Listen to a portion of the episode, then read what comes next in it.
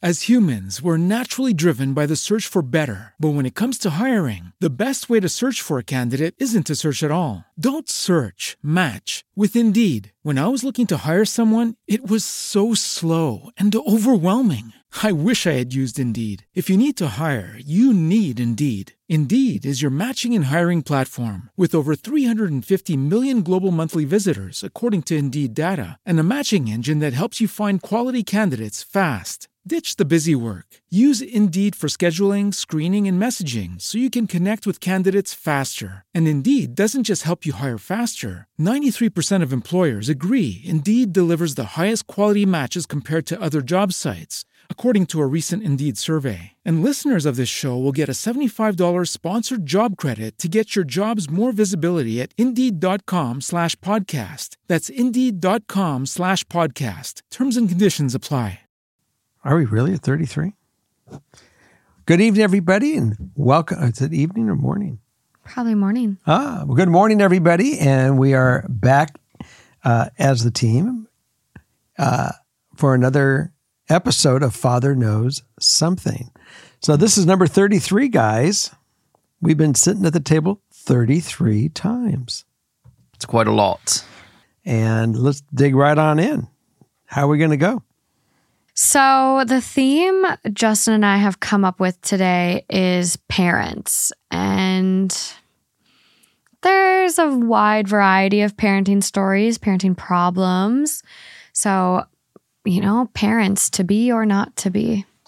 I really wonder if parents listen to our show and take some of the information that that your generation is calling and asking about, and listening to our answers, and then, taking some of that, those concepts in stride and applying it to their lives. I mean, I think you have a lot of my generation that are parents already. Well, I'm actually talking about my generation that's really, working with your generation, because we certainly find that I get 25, 26-year-old listeners that are, talking about their parents and some of the frustrations they're having.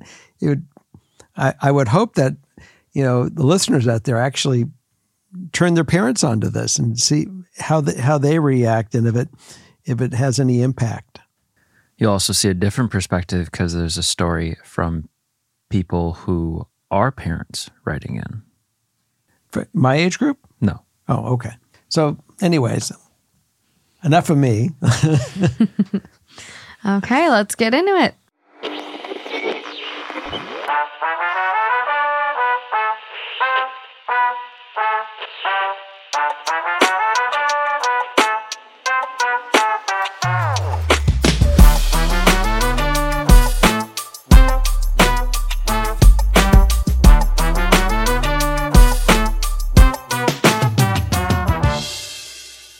So up first, hey Morgan, Justin, and Jerry.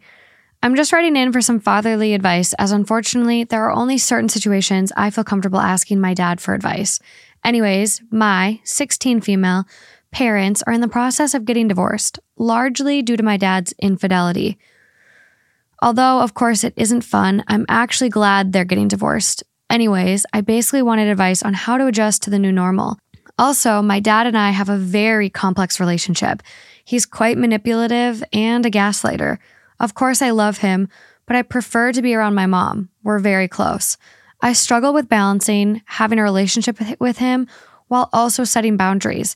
He won't take hints, although I'm not sure whether he just doesn't pick up on them or he just ignores them. With all of this, my dad always finds a way to make me feel guilty for not spending as much time with him, even though I know/feel like with everything he's done, the affairs, manipulation, etc., I have no reason to feel guilty. Ironically, I feel like we get along best when we don't hang out at all because we have less time to get a fight in.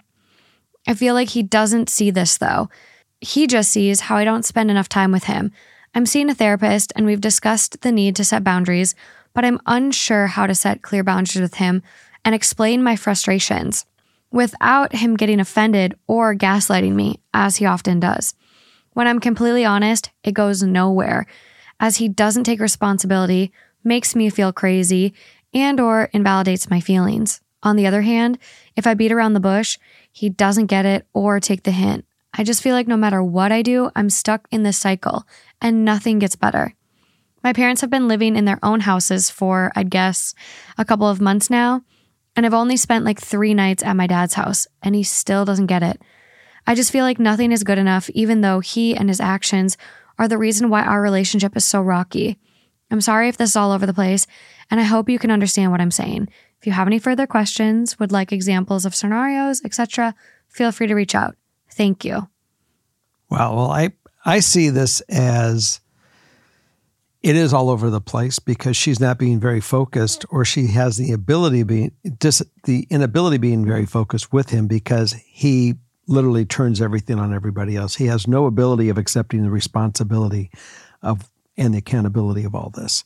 That being said, you can't. I don't think, and I don't recommend that you beat around the bush. I believe directness is great. I think that you just need to find a platform where you can do it. So try changing where you guys hang out together, like go on a horseback ride or spend a day together doing something that is fun and he can get into whatever that event will be. And you guys can bond on a different way. And then you can say, you know, Dad, I'm so glad we're doing this.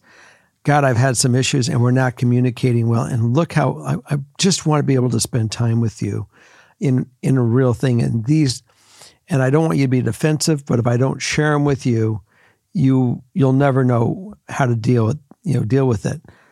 Maybe that might be one way of doing it. And it might work. It may not work.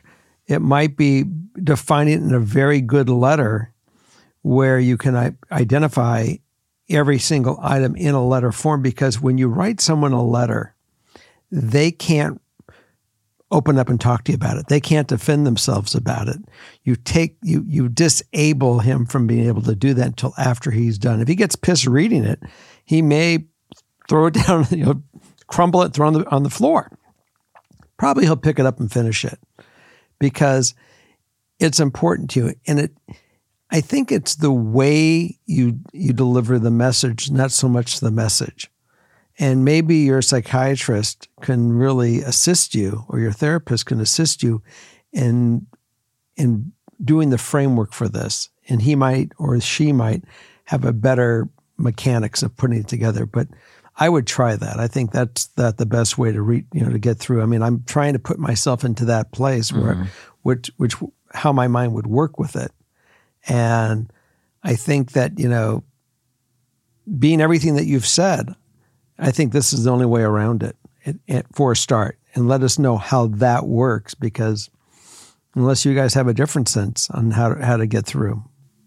I don't think so. I think it's hard to know the true dynamic unless you're sitting in the room. Mm-hmm. But I just, when initially reading this, I was just shocked. I almost went back and double checked the age, because this girl is 16. Mm-hmm. It's the most mature, well-spoken, forward-thinking, just level-headed 16-year-old I think I've ever encountered in write-ins or in life, because even 10 years later at 26, I don't think I was this well thought out, and all my thoughts were, you know what I mean though? I was just impressed. And I think there's a lot here in the additional info and everything, but that was just kind of, I was shocked. Yeah. And so I think it's very, very cool at that age to be able to lay your thoughts out that way and think through them methodically. Well, maybe this doesn't work out. Maybe life isn't a fairy tale. Mm-hmm. Maybe we have to take different measures. But yeah, I think those are a couple initial steps you could take to try to mend and try to, make this something before you have to go to the place of, okay, well, maybe it's just limiting my interactions and kind of going down that whole path. And when you start limiting yourself, it only adds a bigger wall between you. You got to break that wall before it goes all the way up. Yeah. And I think that the mature approach is the right way, even though you're dealing with someone that might be even more emotionally immature than you are mature. The behavior to knock everything away when someone's trying to criticize you and put it back on them and not accept that responsibility is a sign of insecurity and immaturity. And, you know, we all know where the, you know, where everything is, you know, where the relationship is. Going to him and saying, gee, you cheated on mom, she was right. There's probably lots of dynamic that went on to make their, you know, these parents become mud rather than, you know, healthy soil and great water. But the beautiful thing is that she's his daughter. She's not going anywhere. She's his daughter, and he's her father for the rest of their lives, no matter which way you look at it. So if they can get a harness in this conversation and disarm his defense mechanism, their relationship will grow and be far better and stronger than as they both grow and go forward. Ms. Morgan? I'm going to read The Ideal and anything else before I share my thoughts, because I don't know. I'm going to read this first. Okay. So, Ideal. Although part of me would like for our relationship to improve, I know that would require him to go to therapy and do some extreme self-reflection. Knowing him, I find this very, very, very unlikely, as he doesn't see what he does as wrong. Or if he does, he explains why you are more in the wrong than he is. Because of this, I think my ideal outcome is just to find a groove where I have my boundaries and he accepts them, so I can do what I feel most comfortable doing without feeling guilty. I also want advice on how to not feed into his gaslighting and manipulation, as I don't enjoy fighting, but he makes it so difficult because I feel attacked and like I need to stand up for myself. Anything else? I'm not sure if this is relevant, but it could provide context on why my dad is the way he is. We don't talk to my dad's immediate family. His mom, dad, and sister are not good people, to the point that a lot of their extended family do not talk to them. My dad's mom has stolen money from him as a kid and an adult, and they're just overall hateful people. My dad's dad even passed recently, and they didn't include my dad in the obituary until some of my dad's extended family, on his dad's side, threw a fit. Also, my dad has had multiple long-term affairs, which he to this day tries to gaslight my mom and I about. He also has tried to manipulate situations to make my mom look violent and crazy, although he is the one with anger issues. Lastly, as negotiations have gone on, my dad has tried to screw my mom over in many ways. Even though she stayed with him for 25 years, followed him around — my dad served in the army for 20 years, even after he cheated on her — and tried to work things out until the very end. She also was a stay-at-home mom for a very long time, and even when she started working, it was more for extra money and wasn't really things she enjoyed / developed a career in. Therefore, she would have to start all over career-wise in her late 40s to be completely self-sufficient. Although I know some people see this as her own mistake, with a husband who worked so much, had been deployed multiple times, etc., it made the most sense for her to stay home. Also, from her perspective, it wasn't a big deal because she never thought this would be her life. I know this is additional info is quite all over the place, so you can pick and choose what you share / consider. Sorry again, as I know this is rambling all over the place. So for me, I relate to this a lot in the relationship I have with my biological dad. I was probably at 16 when this is kind of the pill I swallowed, where I realized that the relationship I had with him was never going to be a great, healthy father-daughter relationship. Now, my little sister that, you know, we share him as a dad with, has a very different relationship with him. Their relationship is, from what I understand, really good. But I was never close with my biological dad. And I think a lot of that has to do with his personality and the way he shifts blame onto everyone else but himself. And so I relate to this a lot. And I think the part where she says, although part of me would like our relationship to improve, I know that would require him to go to therapy and do some self-reflection. Knowing him, I find this very, very, very unlikely. And so you kind of just get to a point where, as sad as it is, it's kind of the reality you have to face that this is as good as the relationship is going to get. no matter how much work I put in, no matter how many letters I write, no matter how many conversations I have, someone like this is stuck in their ways and they're not going to grow past that. And so the advice I would give is do activities, like you said, that don't really require a lot of emotional investment in them. Go rock climbing, go to the beach and bring a book. Like, spend time together, but it doesn't always have to be hashing up the past. Take him for face value and just try to move on in the fact that this is probably as good as your dad is going to get. And it doesn't mean you need to, forgive all of this, all of these wrongs, but him and your mom is kind of a separate issue than you and him. And so you kind of just need to take him at face value and have the best relationship you can have without, getting lost in the sauce or feeling you need to defend yourself. You do have a therapist. I would highly recommend having your therapist teach you about gray rocking. It's a technique you can use with people that are very self-centered, and it essentially takes away that ammo that they then turn and use against you. Kind of, by the sounds of it, what your dad is doing. So learn about gray rocking and keep doing you, because you're well ahead of your years as a 16-year-old. When you read the second part, it brought a whole different side that opened up some of the thoughts for me. And his background is so damaged. And all that damage is part of what made him to his core and why he is the crazy way he is. The one thing that I did say in this show, as we've been progressing through these 33 shows, is that you guys teach me. There's times, Justin, that you'll be in the house and Morgan will come criticize or try to get me to do something a little different or make me aware. And my answer to her is, you're right. I'll accept that and I'll see what I can do, to change that behavior. Mm-hmm. Now, I'm not this guy. I get it. This guy may be exactly more towards the person that Morgan's biological father is. He may be somewhere in the middle. I don't know. I just know he's so emotionally damaged by his family and that upbringing, that whole sewage yard, for lack of a better description, of where he came out of. It's amazing that he's functioned whatever he does do.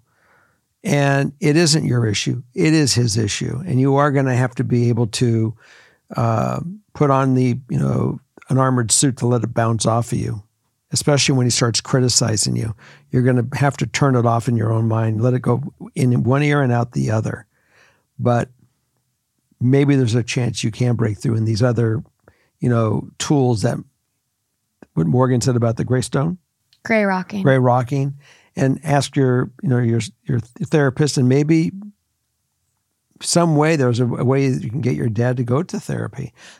I understand you say it's almost near impossible, and I believe that to be true, but he is so emotionally jacked because of that upbringing. That's part of this problem that made your life and your mom's life suffer. And, I hope that she just goes on with her life and has a healthy relationship, that she's finally out of it. Yeah, I think there's hope for sure, which Charity is realistic that there may not be. Mm-hmm. But I think I know a lot of times people don't change, but sometimes they do. Yeah, sometimes. And I think, for me, I'm 28 now. I've been dealing with this similar situation since I was 5. I remember being 5 and having to defend myself and running in the house crying for my mom to pick me up. So I get it. And so I think I'm at the point now where I am 28 and it's not changing for me. And so yeah. I it is a little bit of a defense mechanism, but it's also like, hey, don't feel bad if this is the relationship you have, because it's not on you. And yeah, he did have a really traumatic upbringing, but also your dad could be putting in a little work and making life better for all of you involved. Therapy, it's one step. And if he's not willing to do that, you can only do so much on your end. So yeah, I wouldn't say it's hopeless, but also don't feel like it's on you if it doesn't work out, or like it, you know, you're not going to solve your dad's equation in his head. And it's just, it's really tough being the child and having to battle through this. So I get it. Yeah. I mean, there is no doubt. I always said to you, you'll figure it out yourself, your relationship with your bio dad. Mm-hmm. And I always was very positive, but the bottom line is that they do set their own relationships, and they have to take the responsibility of those relationships, and you don't own this, he owns it. Yeah. And you're just going to have to, basically, if you can't get through to him, you just have to consider the source and go on with your life and be positive and not duplicate the circumstances. Yeah, I would agree. I would let it affect her in a good way. This bad experience, that for your next generation, you'll find the path to make it affect that. You'll have a good interaction with your family as you find somebody and you have children and you raise them. That it will be of a whole different circumstance than what you just came out of. Yeah. And I will just say, like, it does get better. Like, my relationship with him, like when I'm hanging out with him, is fine. It's like we have a good time when I'm around him typically. And I think it does change. Like, the older you get, the better it gets, as they find that they can't manipulate you.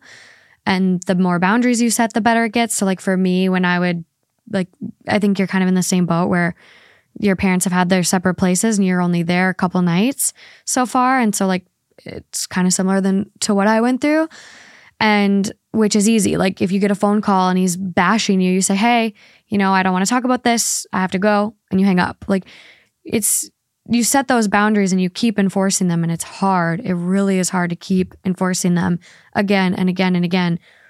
But he will learn that he can't manipulate you and get away talking to you in certain ways and things like that. So it does get better, but it takes a lot of work on your end initially, for sure.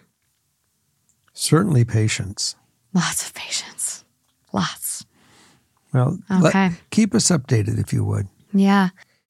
As humans, we're naturally driven by the search for better. But when it comes to hiring, the best way to search for a candidate isn't to search at all. Don't search, match with Indeed. When I was looking to hire someone, it was so slow and overwhelming. I wish I had used Indeed. If you need to hire, you need Indeed. Indeed is your matching and hiring platform, with over 350 million global monthly visitors according to Indeed data, and a matching engine that helps you find quality candidates fast. Ditch the busy work. Use Indeed for scheduling, screening, and messaging so you can connect with candidates faster. And Indeed doesn't just help you hire faster. 93% of employers agree Indeed delivers the highest quality matches compared to other job sites, according to a recent Indeed survey. And listeners of this show will get a $75 sponsored job credit to get your jobs more visibility at Indeed.com/podcast. That's Indeed.com/podcast. Terms and conditions apply.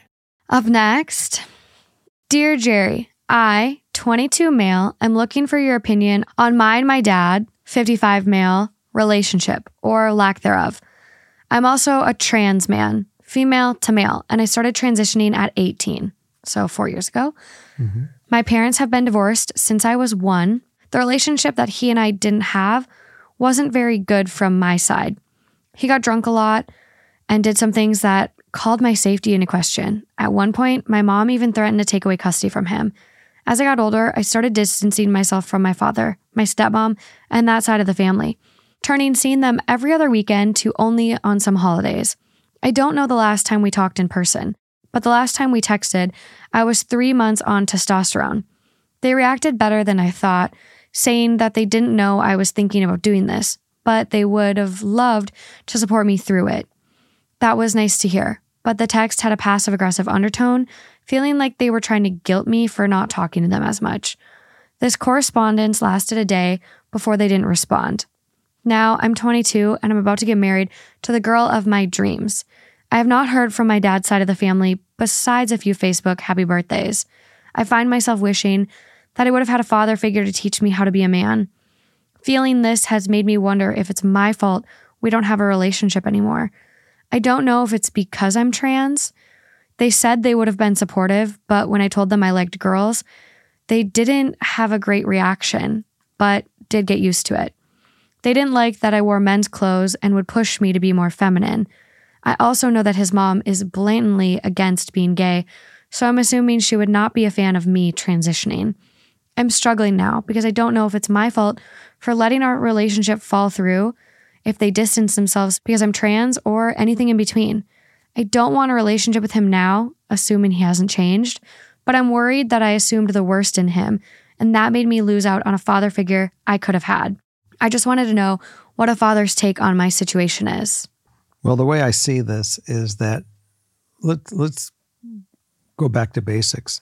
He not only wasn't there to teach you how to be a man, he wasn't there to teach you how to be a human, because everything about him is so dysfunctional in his own behavior.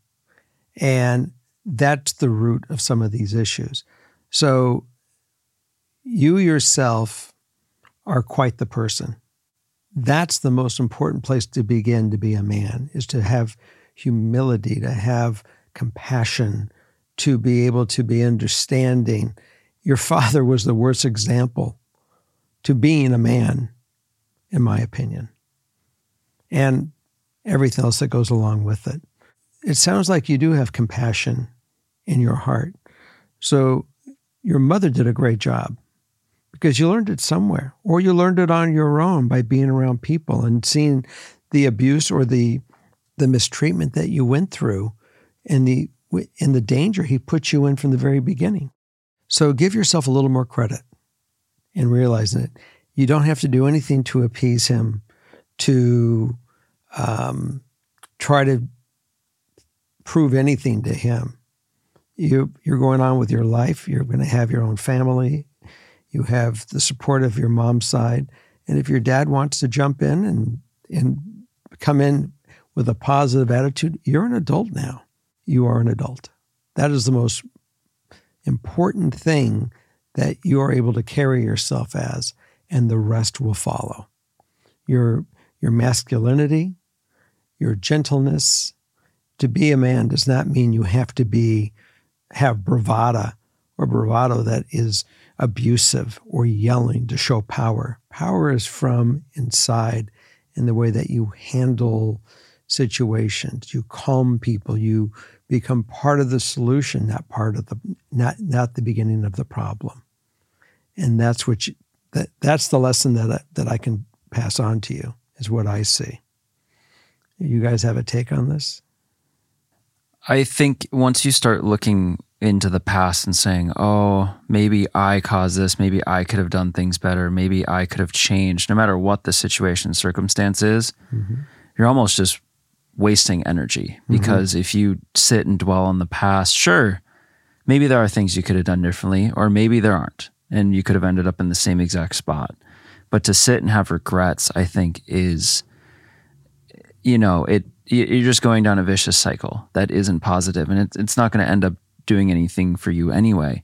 But from what I'm hearing in this story, I don't think you assumed the worst in him. I think you were going off of literally what you were experiencing in front of you at the time. And over time, those things, I think, tend to feel like they weren't as bad as they were when you were there in the moment. Mm-hmm. And you might then start to think, oh, maybe I was assuming the worst, when you're just kind of downplaying how bad it actually was looking back. And sure, maybe they had some uncomfortableness or transphobia or something to do with your transition, sure, because I think that's very common in our society. And yeah, that could have played into it. But I think at the root of this is what you were saying, is his character was showing all the way through. I think transition or not, gender, whatever, anything, I think you would have ended up in a similar place, just because of who he was and who he is and how he treated you and that whole side of the family. Yeah. I also will say that's something that's like really common with people who have like gone through abuse or manipulation, gaslighting, things like that. Like, it's kind of a way that our brain reconciles, is to almost go back and be like, well, wait, was that as bad as I thought it was? And it's a way that we cope sometimes, but it's like, no. Like, it's definitely as bad as you remember. Mm-hmm. And like, this relationship goes two ways. It should never really be, at least from what I think, I don't think a parent-child relationship, I don't think 57% or 60% or 70% should come from the kid. It should be, there's more effort coming from the parent's end of that relationship. And so the fact that they stopped responding to you after a day, like, yeah, there's no effort on their end. Like, if your child is kind of drifting away and you realize, oh, we used to see them all the time and now it's only on holidays, like, that's on you as a parent to reach out to your kid and be like, hey, you know, haven't seen you. Do you want to go out to lunch? How are you? This and that. It's not on you as a child. And by the sounds of it, that was happening, you know, even when you were a lot younger. So even more so that it's not so much on you. Yeah, you're 22 now and you can make more of an effort now, but it might fall on, you know, deaf ears, and it might not even be worth the energy, because how much effort are they going to put into reciprocating it? So yep. It's not on you. And I think, you know, you can, I'm trying to find the thing. I don't think you lost out on a father figure, exactly like you said. And I don't think anyone needs a dad in their life or a male figure in their life to become a good dad or a good male. I think you can just learn how to be a good person. Like, a lot of single moms raise great boys. And so I think there's a lot. And I will say something. You're going to meet people along the way in your life that are male figures that you're going to say, wow, I'm learning something from this person. And you can hang around them more to learn more and become friends with them and learn more. You know, and then you can model some of the things that you see that are positive. You can say, what made you like them? What made you see into them, and say, what makes them special?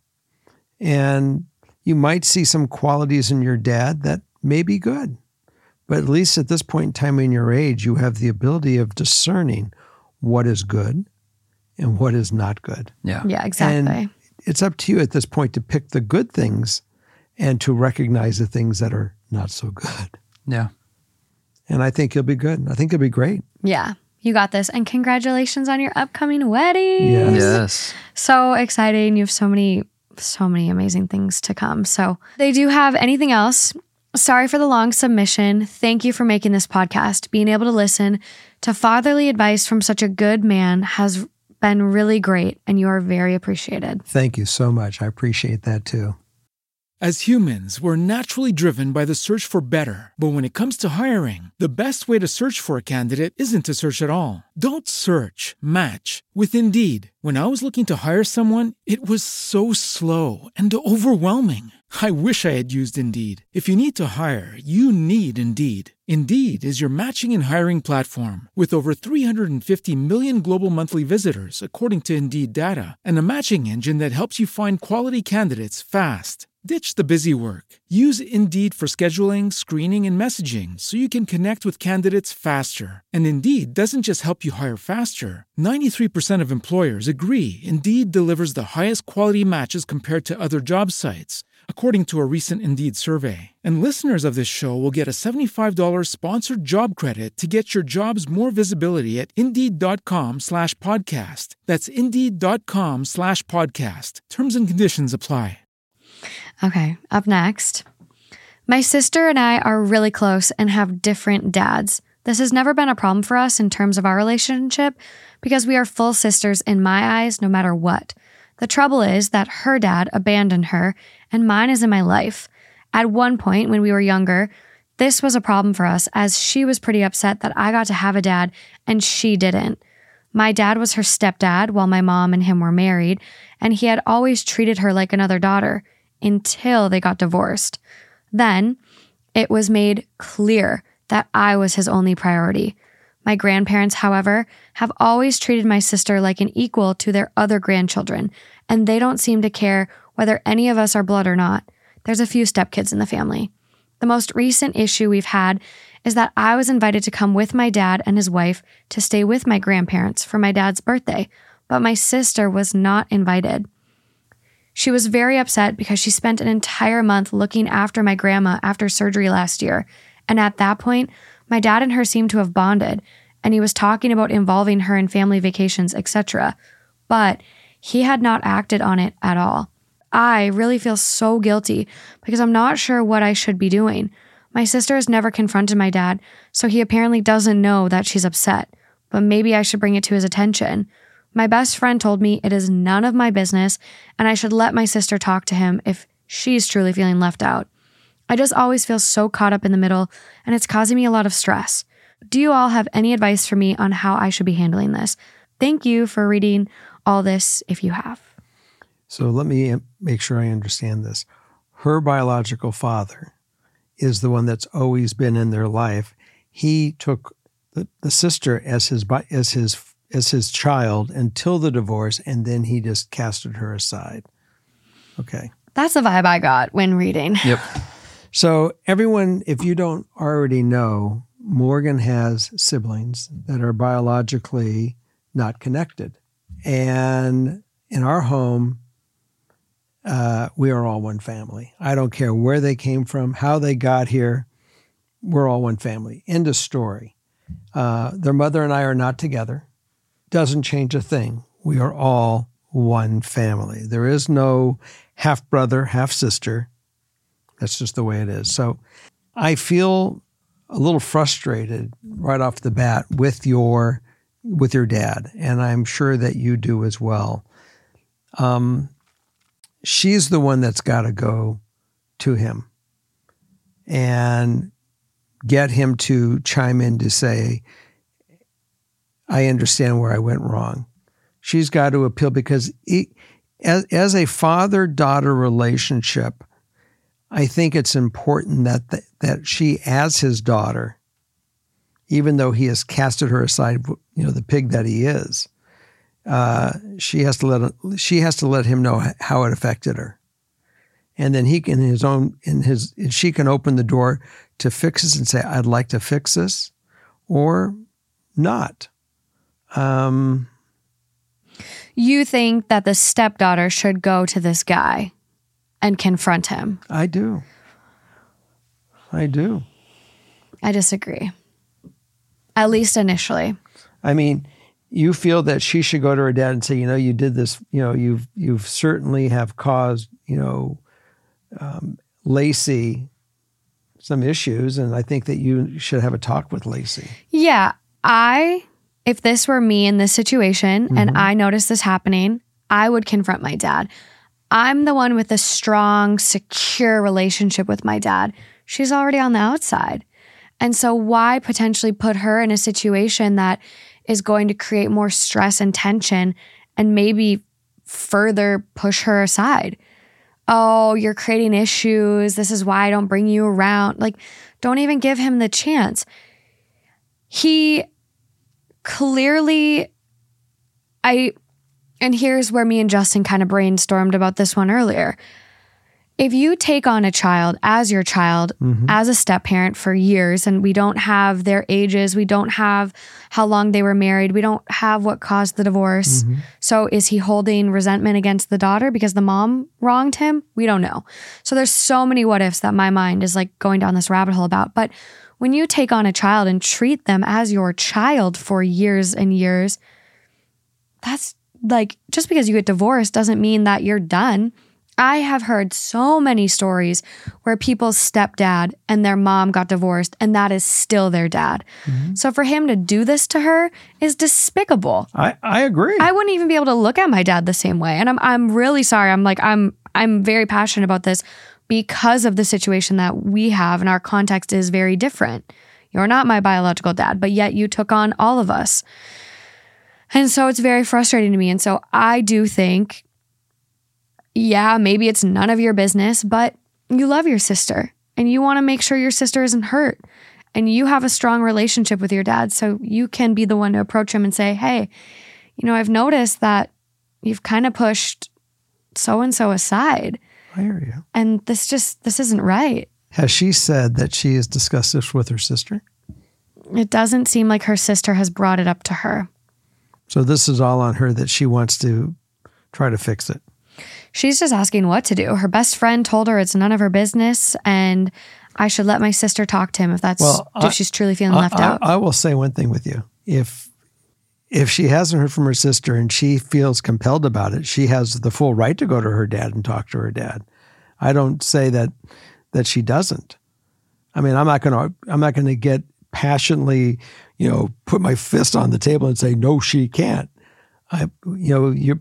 What you bring up and what you bring forward is an answer.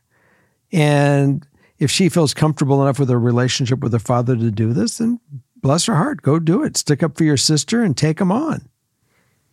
Well, and I don't think it needs to be a big fight. I think it can be hey, Dad, I noticed, since the divorce, your relationship with so-and-so has really changed, but it kind of seems unfair, especially after she looked after Grandma, his mom, after surgery for a month. Why things at that point seemed like they were going to get better, and I would hit him harder. You're still kind of excluding her. So, I'm just trying to understand, you divorced Mom. Is there more to it? Are you holding that against her? What's really going on here? Me as your daughter, I see this, and I'm just trying to understand it. It doesn't have to be a fight. It can be as calm as that. And I would actually hit him harder and say, this is the outcome of how this, how this poured out and what's going on in the other side, that she is your daughter. I would put it on. She is your daughter. You took them. You gave that permission when you started saying to her, "Call me Dad." Soon as you do that, that is a life commitment. You may not have a commitment anymore with Mom, but you certainly have the commitment with, we're going to use the fictitious name, Lacey. I believe that. You should do that. Okay, coming from an outsider who doesn't relate to this so heavily, what are your thoughts? I feel like on some level, you could make a case that it is not directly maliciously intentional. But at some point, too, you could be like, how could you be so blind and not see that? So I think she said, should I bring this to his attention? Mm-hmm. And I think if you felt compelled to write in because you're seeing this, then yeah. Because what are you going to lose? You have nothing to lose. Nothing. You're not the one in the bad position here, exactly. But you're looking out for someone you care for. And the other thing, too, I don't know, is you never know what the reaction could be. You open the door to say, hey, I'm giving you the benefit of knowing this. Mm-hmm. Here's what she's going through. And then, I mean, you don't really have control after that. You see what happens. And if he all of a sudden steps back up and is like, oh shit, yeah, I've really been neglecting that, mm-hmm. then great. But if he doesn't, then kind of what you're dealing with. And in the initial part when I gave my answer, I really thought that the sister, that Lacey actually was talking to her about this, and it was kind of like between the two of them. And I could see it. Yeah, and that's why I really, really said it. But because Lacey hasn't said anything and she sees it, I do agree that she should go to her father. I think that makes a lot of sense. Mm-hmm. As I process this way, Morgan's absolutely right. Well, and so it's unclear if the sisters have had an actual conversation. I think our writer saw that she was very upset not getting invited to the grandparents for the dad's birthday. But the sister hasn't confronted the dad, and apparently he doesn't know she's upset. So she knows she's upset for sure. Not sure how big that conversation has been, but there's so much context that would change this too, where, were they married for a couple years only? But by the sounds of it, they grew up together. Mm-hmm. And so right. If they have the same mom, that dad came in early on. So I'm like, it seems like he's been in the picture for so long. And I think that's why I'm really frustrated by him. And, I guess it's not the grandparents' place to invite Lacey, as you want to go by Lacey, to their son, mm-hmm. the dad's birthday, but still seems like they should bring it up though. Yeah, I mean, why is everyone dropping the ball on this girl? I can't even imagine having someone who raised me like their own be like, divorce, bye. Yeah, but I really have to say that this guy is in the picture. He is part of the equation. He's there. The fact that he took this direction, I find it appalling. Yeah, definitely. There's some missing context here. I could see the mom, and I obviously we have no idea, but I could see him maybe holding something that the mom did against the child, mm-hmm. because people do that. People don't know how to heal when they're hurt, and maybe she reminds him too much of his ex-wife. Who knows? There's no excuse for it. It's you need to heal, but don't heal at the expense of a child. And right. Even if she is a full-blown adult, someone you treated as a child. So, very complex problem that I wish we had a lot more context to. Yeah. Well, again, we'd like to hear. Keep us posted. Yeah, we want to hear what you did do, and let us know how your dad responded to your conversation. Yeah, and maybe have your sister write in her side, because I'm curious too what is really transpiring from that perspective as well. So maybe share this with her. Okay, moving on. Okay. As humans, we're naturally driven by the search for better. But when it comes to hiring, the best way to search for a candidate isn't to search at all. Don't search, match with Indeed. When I was looking to hire someone, it was so slow and overwhelming. I wish I had used Indeed. If you need to hire, you need Indeed. Indeed is your matching and hiring platform, with over 350 million global monthly visitors according to Indeed data, and a matching engine that helps you find quality candidates fast. Ditch the busy work. Use Indeed for scheduling, screening, and messaging so you can connect with candidates faster. And Indeed doesn't just help you hire faster. 93% of employers agree Indeed delivers the highest quality matches compared to other job sites, according to a recent Indeed survey. And listeners of this show will get a $75 sponsored job credit to get your jobs more visibility at Indeed.com/podcast. That's Indeed.com/podcast. Terms and conditions apply. Hi, Jerry. I love your podcast, as it feels like I'm talking with my own dad. However, this issue I don't think I can talk with him about because it would cause conflict. Well, you can talk to me about it. Because that's why they're here. My husband and I are in constant disagreement about kids, and no therapist has been able to help us work through it. And it's only further building up resentment towards each other. Before we got married, we joked about how many kids we would have. He said 1, so we could spoil and give all our attention to. I said 2, so they could have a sibling to grow up with. We both have experience working with children and love it.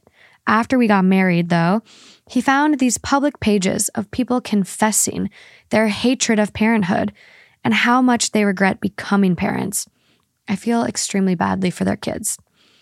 Well, that tumbled into DINK and SINK lifestyle pages, AKA dual income, no kids. My husband was suddenly invested in these stories. I wasn't too concerned, as we were still in our mid-20s and still figuring out life, not quite ready for a big decision like having kids. He suddenly started saying he never wanted kids, which hurt me, as that was something we had talked about, and raising a family together was something I always wanted for us. After a few arguments, he went to his DINK/SINK site and publicly posted about our disagreement. People who we didn't even know began bashing me, saying that I wasn't considerate of people who changed their minds, and how I'll skip pills to force a pregnancy. I was extremely upset that he did this, and he knew that I was not, and still not, ready for kids. And I definitely wouldn't force myself to get pregnant. Like, what? I immediately told our therapist, which he kind of talked us through. Basically advised we keep this issue on the back burner and maybe revisit it once or twice a year. In the meantime, we were told to keep an open mind to both sides. My husband apologized for the post and agreed to be more open-minded. However, I see no change. I begged for a compromise. 1 kid wouldn't be so bad. I don't see any open-mindedness or effort to be open-minded on his end.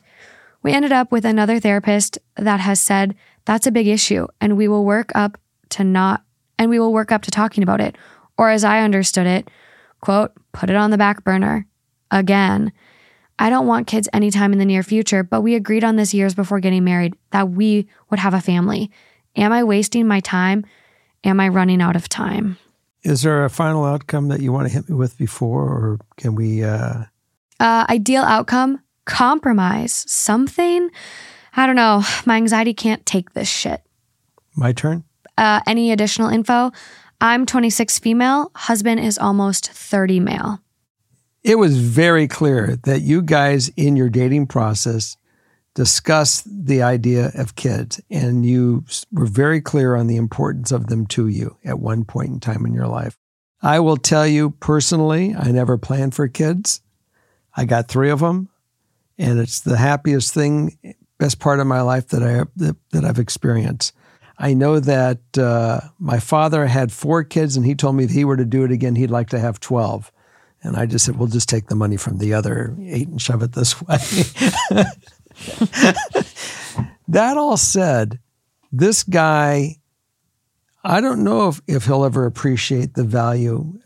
Sounds a little, his life's a little selfish, and he doesn't want to go down that road. And he may just prove not to be the guy for you. And you're young enough in your life that if he is not going to be, if you're not on the same path of what you guys really want for your future, and I really think that missing out on children is a very important part of life. It really brings so much effervescence to it.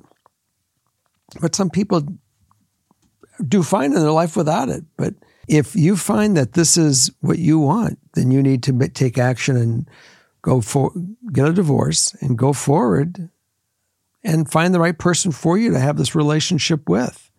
When the psychiatrist said, you know, talk about it, let things go on for a while and bring it up every, twice a year.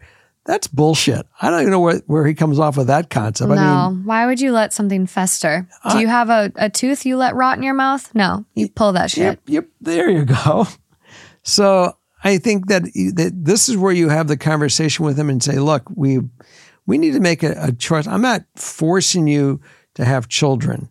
I'm forcing me to get out of this relationship if this is not something that we're both on tack for. I love you. And there's no doubt I wanted to have a life with you. I married you because of all the things that we put on the table that was going to be our life. And you took one of the most major functions in our life and tossed it out the corner to go join your little, your fraternity of being the dual income with no kids.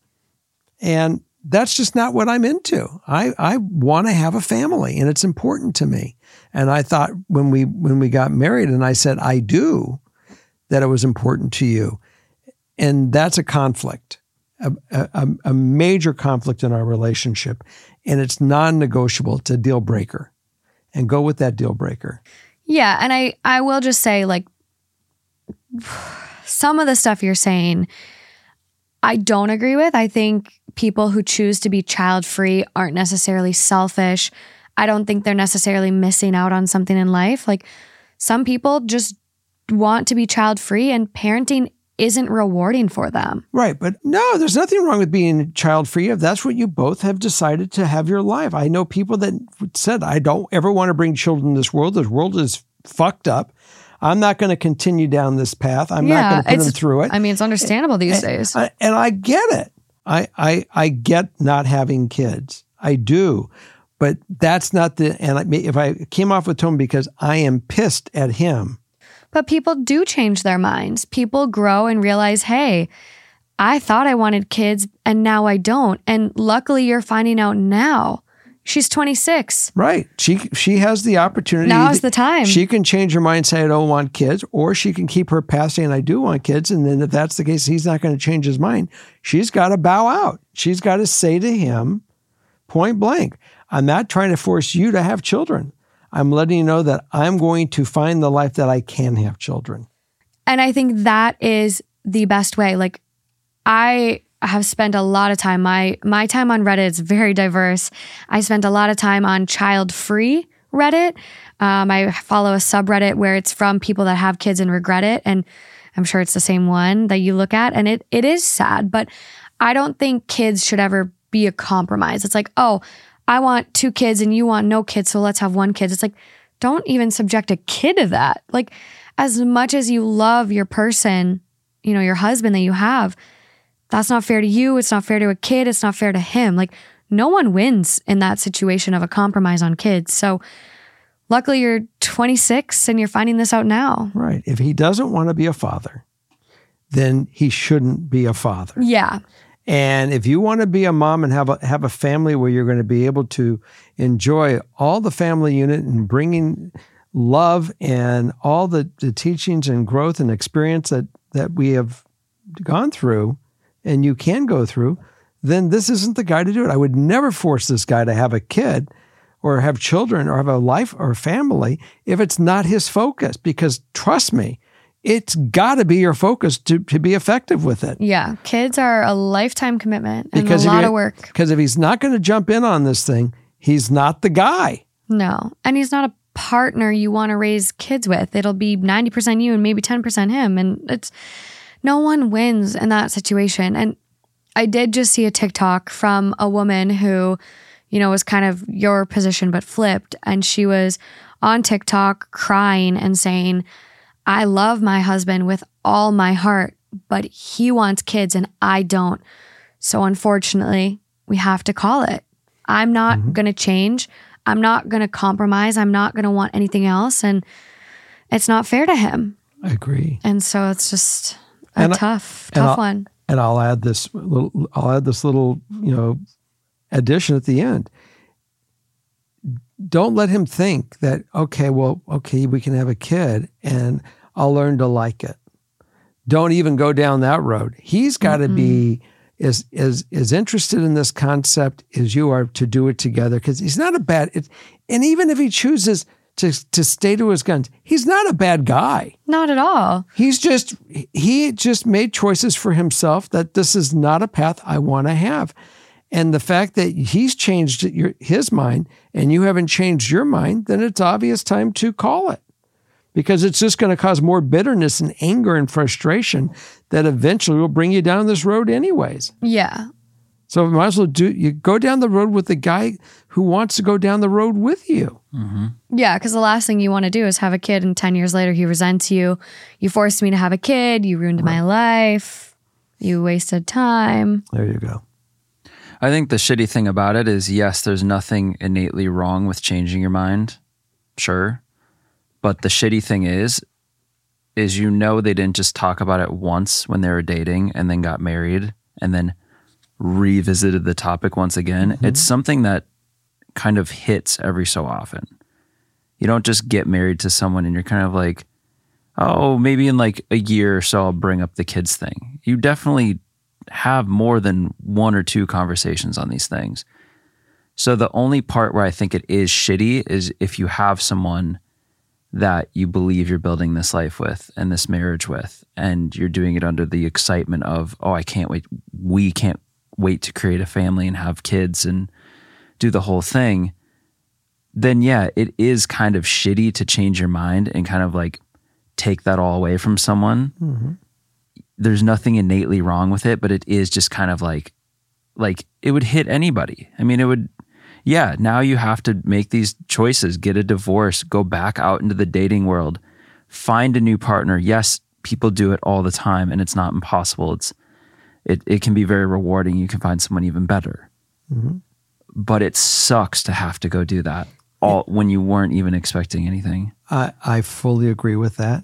But the good news is that she's 26, right? And this is where they are today, and this is the reality of it. Now, the reality may change tomorrow, but the reality is today that this is where they are at. Yep. And if this is what it's going to be, this is the roadmap, because at the end of the day, it will be a far better life to find somebody to truly be your partner, and that you can. And she's already knows.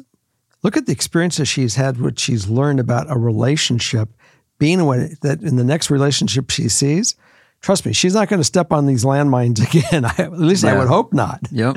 So it's going to be a better play, and her love will only be deeper, because her love right now is on a razor's edge, because she is so frustrated and so hurt and all this dynamic that's going on.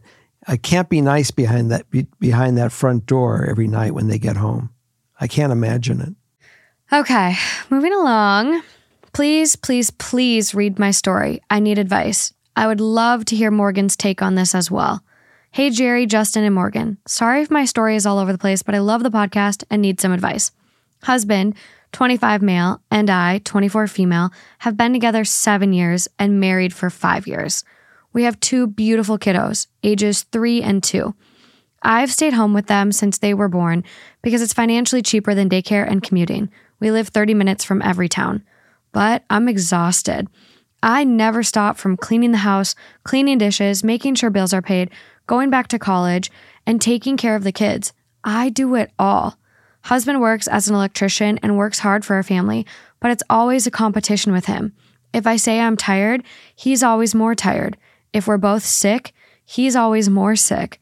I never get to lay in bed and relax the way he does when he's sick. If I say I'm exhausted and don't want to have sex, it starts a fight about how he's tired too and works hard. Parentheses, he's not deprived. We have sex at least 4 times a week, if more. I get the kids ready for bed, give them a bath, cook dinner, and get up with the kids every night if they wake up because he does work, but I'm just burnt out. My kids love their grandparents, but only my mom will keep them overnight, and she's a single woman and has things to do. Even with grandparents, if I'm around, the kids want me. Sometimes when they stay with my mom, she will call saying they are screaming to come home. I never get a break. He's not the kind of guy to tell me to take a day for myself. He always seems aggravated when I go do stuff by myself, like play bunco with a group of older ladies once a month with my mother-in-law because he has to watch the kids and do the nighttime routine. I don't want to sound ungrateful because I'm so thankful that I'm able to stay home with my kids. I couldn't imagine leaving them to go back to work, but sometimes it's draining and I just wish he would do things 50-50 when he gets home so that I can have a break. Well, it's obviously he doesn't think you work. No. He is clueless to what it really takes to do the household.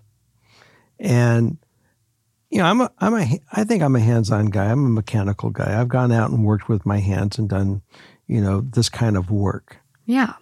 And trust me, working with kids, staying home and taking care of them. Ooh. Play this for your husband. Dude, you got the easy side. Yeah. Especially a 3 and 2 year old. They're babies. So as she's playing this to you, sorry, it doesn't work for me because I've been there on both sides. So I think it would be nice if you would, and then we're going to get into what she has to do, but just for you, because this is really aimed at you, you gotta have a heart for your wife because this is a difficult thing. And if you actually did it for a day or on a weekend, on a Saturday when you're not working, and I know you're tired, but you do a full thing with Saturday, taking care of your kids and give her a day off, you will have a little more respect for her, which she goes through every single day. And what a jewel you have. This man can't even handle a night when she gets 1 night a month off to play bunco. I got it. I understand it. I'm just calling him out because I've been there, so I can say it. I'm 65 years old and I still do this stuff. I'm well aware of it, so you can't pull the wool over my eyes. Yeah. Okay. Now, what can you do? It's a struggle if you're with a guy that can't, chime in to help you. I don't know if you need to go get counseling or what the answer is on this, because you're dealing with a guy that I can't relate to. I never was able to relate not to be there to take care of my kids. When Morgan was born and she would cry with a wet diaper, I was the first one out of bed to change her, and I wouldn't let her, have cry 2 notes. That's just the kind of guy I was. So I can't relate to a guy that comes home from work and doesn't want to play with his kids. I can't fathom this. He's an electrician. He gets off. He's union, probably. He gets off at, at 5 o'clock. They knock off. He's done for the day. He gets to go home. What about the guys that are all self-employed? They got to work till 9 o'clock at night, and they still have to figure out how they're going to work their kids into this. I mean, dude, I'm sorry. I'm getting away from you, the OP, and I'm really ragging on the guy. But that's where I feel it is. And I know that you love him and you have your marriage and you're doing whatever you can to keep this home intact. But we got to get him into reality that he's got to be a part of the solution for you. And his life will be better if he does this. And I don't know how to get that message across to him, to get him to cross the bridge and be a part of it, because a lot of other things come into pattern. What was his upbringing? What did his dad do? What was his mom doing? Yeah. You know, has he been allowed to have this behavior where he just, you know, ends the day, comes over and has a beer and sits on the couch and he's going to drink his beer? There's a long life ahead. And I think if he realizes that the relationship that he does now with his kids after work and how he contributes will only make his relationship with his kids more full and more robust. And he's got to be shown that's the goal here. Yeah. And his marriage with you, fuller and robust, and not about just the duty to get through it. You know, as far as his balls go, I mean, shit, he's 20, you know, I think he's 26 and she's 24 or something like that. You know, yeah, he's got all this testosterone running fly, which he has plenty of, you know, of ability to seed in his exhaustion, but he better also focus on the other side with what he has, you know, seeded with his kids. I'm not buying that bullshit. Hormones, fuck that shit. No, he's just wimpy. He's a piece of smoking, smoldering trash. Well, I agree. I'm sorry. You're busy and you're tired from work, but yet you can fuck 4 nights a week? Fuck that. Help with your kids or you're not getting any fucking ass. I agree with you. I'm calling him out on it. But don't the hormones? Fuck the hormones.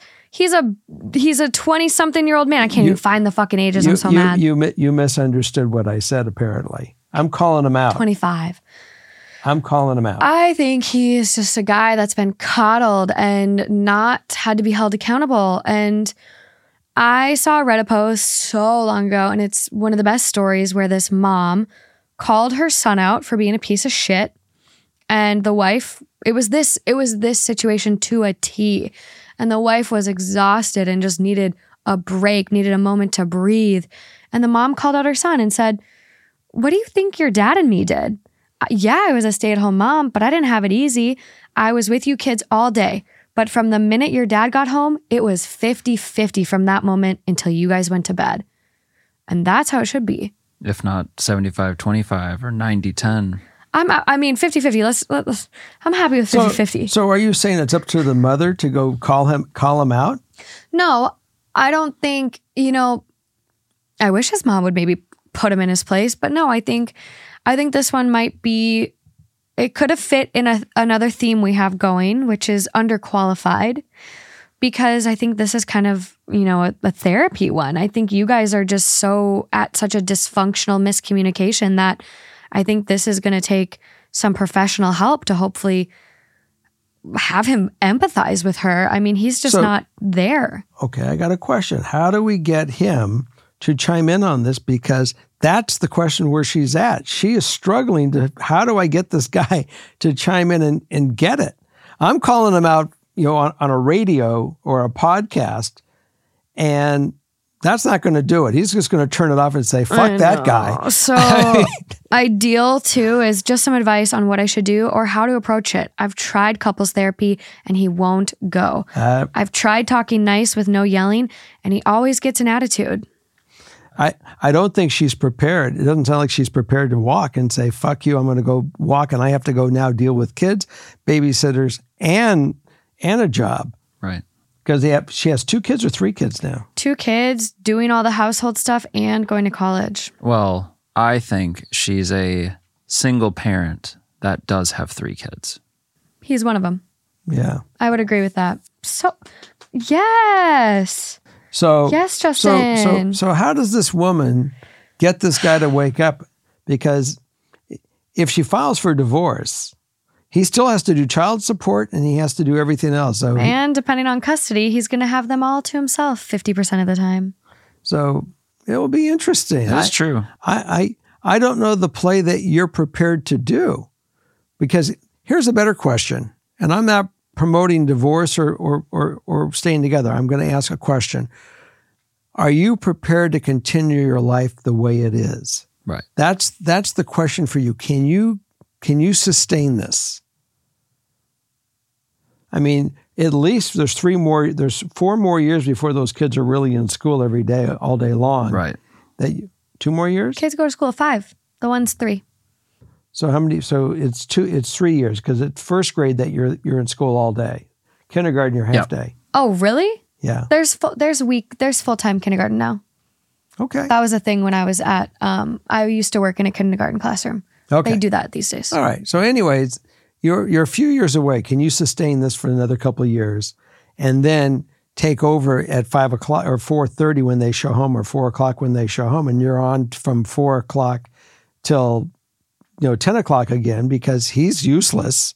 Yep. And by the way, you're probably going to have a job. You're going to school now. You're going to be out of school and probably working with whatever you went to school from 8 o'clock in the morning till, that 4 o'clock. Maybe you'll get mom to come over from 4 to 5 until you're off work and you get home. And maybe you'll get and you'll have to pay for help to come in the house and clean the house because you can't do it because you're working. He's not going to help you when you get home. Even though you said, by the way, honey, I've been at work all day too, he doesn't give a shit. Yep. So you got to find out if this is something that you can sustain or you're going to take action now. I just wonder, and kids throw a wrench in life. Kids are a different dynamic. They bring change, but they've been together for 7 years. So since she was 17. 18, they got together. 17 and 18. And so they really did grow up together. And unfortunately, sometimes this is a thing that's said among women sometimes is, God, that ex-boyfriend of mine, really, I raised him for the next one. And it sucks. You grew up together. And so he didn't have another relationship where he had to learn things were more 50-50. So true. I'm wondering even what their dynamic was before they had kids. They've been married for 5 years. They got married at 19 and 20. At 19 before any kids, was he helping you clean or were you doing his laundry? Did he go from mom's house to yours? What is the dynamic? Because if that's the case and he's been like this for the whole time, how do you shake sense into a 25-year-old that's never had to participate in life? I have a feeling you've colored a picture that's probably reality, even though we're not really sure. But yeah, I have a feeling that is what it is. And I can only hope that he really does love her, that if she comes and says, I am letting you know, I'm appealing to you. Please help me because I cannot do this any longer the way I love you, but I can't continue this pattern. And I don't know if that will jog him. We don't know enough about his personality. But all I can say is that I hope that if just shown in the beginning that I'm called him out, maybe that was the wrong thing to do. I don't know. I just looked at it and I was saying bullshit. Yeah. And Morgan, you pegged it that he is being a child. You too, Justin. Yeah, Justin had the best little thing. She's got 3 kids. So she's a single mom and she's got 3 kids, not 2. I good job. That was a singer. We don't know what his mother, how she sees this thing, if she's willing to come in and fight a battle where she can get through to him and keep it from being. But let's take it that she's not there. I mean, they're 2 adults at this point in time. They got to deal with this as adults and go through it together and not go to mom and dad to come, knock the other child back into place. She is the woman of the house. He is the man of this house. And they got to go deal with it. And how are they going to build their love if they can't grow together? They got to grow. This is some of the, the tensions that work that muscle and make that muscle stronger. Got to be a team. Yeah. I think he's got some growing up to do because even, based on, I've tried couples therapy and he won't go. I've tried talking nice, no yelling, and he always gets an attitude. And I think it's even looking at him and it's if she says I'm exhausted, well, I'm more tired. Oh, I'm not feeling well. Well, I'm more sick. It's almost like he's in this immature competition with her. What are your thoughts on taking the kids and going and staying at grandma's for a couple weeks, if it's possible? And saying, you know what? You're clearly not helping me here. And it's probably going to be more difficult at grandma's, but and here's where it could go really wrong. He won't be really well. He won't be having sex for 2 weeks. There's that. I will tell you right now, if this were me, you'd be shutting him down. I would not give this man sex. People like, and that's, I know people are like, oh, well, that's a relationship and you shouldn't withhold sex. Withholding sex is abuse. You're tired. What? You're exhausted. Some people think that way. Some people think withholding sex is abuse. Oh. Wait a minute. I would say it this way. I don't feel very intimate to you. You're not being a good partner. I don't feel like making love to you right now. Yeah. And I'm not going to have you just having sex with me. The answer is I want love. I signed on for love, intimacy, and a partner. And you are not doing those things. Yeah. I would be at my wit's end. I'm amazed you're keeping it together, because I would be at my wit's end. And so my thought was like, oh, she went and stayed with mom. Maybe he'd realize, wow, I love my wife. I love my kids. But at the same time, it could flip and he could say, damn, life is pretty nice without two screaming kids around here. And so. I don't think that's going to be it. But I really find it that it's going to be, I lost my thought. We're so flustered by this one. I hate when that happens. It'll come back to you. Yeah, but the show will be over. Thoughts over there? I said my thoughts. Any last advice? Oh, I know what I was going to say. Okay. I got it. Thank God I love this show for one other good reason. The fact that we all get to hang out together. Yeah. Comment. Watch the comment stream that comes in on this episode. There is going to be a slew of comments on this one to give you some other ideas. Yeah. That I definitely can see coming. I know. And I wish, honestly, therapy might be the ultimatum. Like, we either go to therapy or I don't know what else to do. And like, yeah, you buy your time for 2 years until your kiddos are in school, but this is not a way to live. Well, even if you buy your time, the bitterness is going to get so sour that it's not I can't imagine that to be any good. Hey, sometimes grapes turns into wine. So let's... bitter grapes? No, I'm just kidding. Bitter grapes don't turn into good wine. No, they make that into grappa. They make that into vinegar.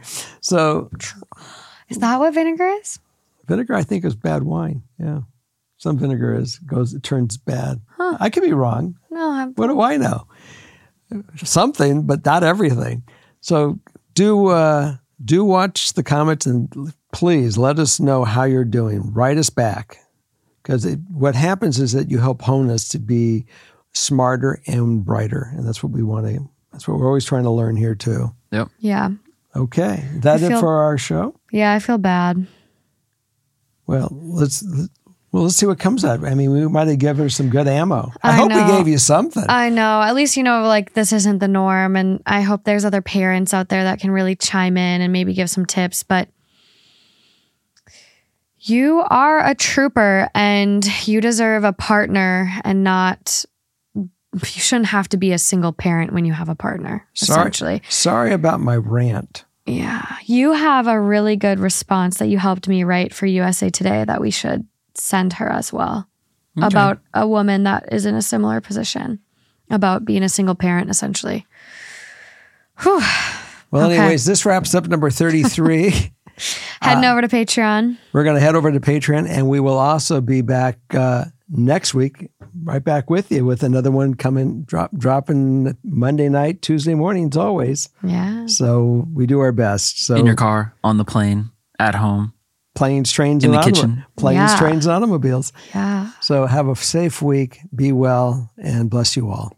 Good night. Bye. Bye.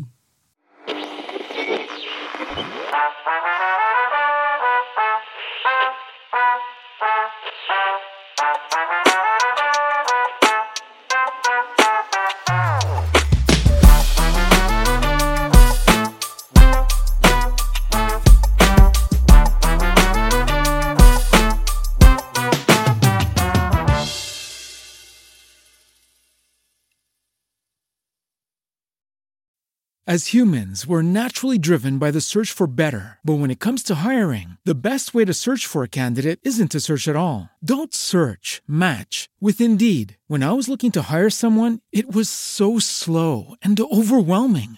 I wish I had used Indeed. If you need to hire, you need Indeed. Indeed is your matching and hiring platform, with over 350 million global monthly visitors according to Indeed data, and a matching engine that helps you find quality candidates fast. Ditch the busy work. Use Indeed for scheduling, screening, and messaging so you can connect with candidates faster. And Indeed doesn't just help you hire faster. 93% of employers agree Indeed delivers the highest quality matches compared to other job sites, according to a recent Indeed survey. And listeners of this show will get a $75 sponsored job credit to get your jobs more visibility at Indeed.com/podcast. That's Indeed.com/podcast. Terms and conditions apply.